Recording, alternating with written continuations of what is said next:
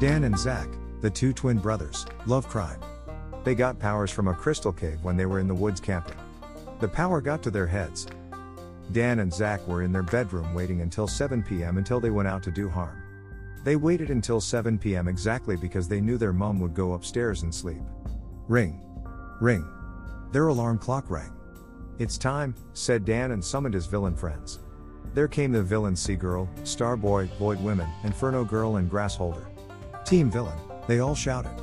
Do you have to ruin the name Team Villain by putting the name Grassholder in it? said Zach. Hey, screamed Grassholder. She'll attract our parents to this room if you keep screaming, so turn it down, will you? said Dan angrily.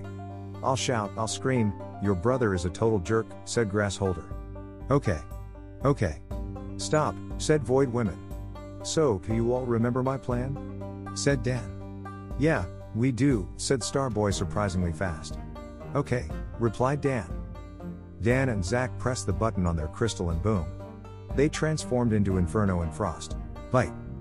Okay, gang, the first thing we're robbing today is the town's jewelry store, shouted Inferno excitedly. Inferno Girl burned a hole through the glass and crack, they were in. Alarms shattered as Team Villain punched and cracked their way into the jewelry boxes. The police are coming, punch faster, guys, said Inferno Girl. The police managed to get into the jewelry store. Hands up, said one cop. Yeah, what he said, the other cop said. But Grassholder used his vines to trap the police so they couldn't see. Wow, your powers are so useful, said Frostbite. Grassholder frowned. I was being sincere, don't worry, said Frostbite with a smile. Grassholder smiled back. The villains ran out of the store and robbed different stores. Dan and Zach's mom watched the news. Attention, all town people, the news reporter started off. We've got a big nuke going off. Police are trying their best while catching Team Villain. Dan and Zach's mom freaked. She immediately went to Dan and Zach's bedroom only to find a note on their bed. Dear Mom, We have went out to study with some friends, we'll be back very soon. From your sons, Dan and Zach. Dan and Zach's mom called them straight after. Boys, come home immediately, she voicemailed. Okay guys, shouted Inferno.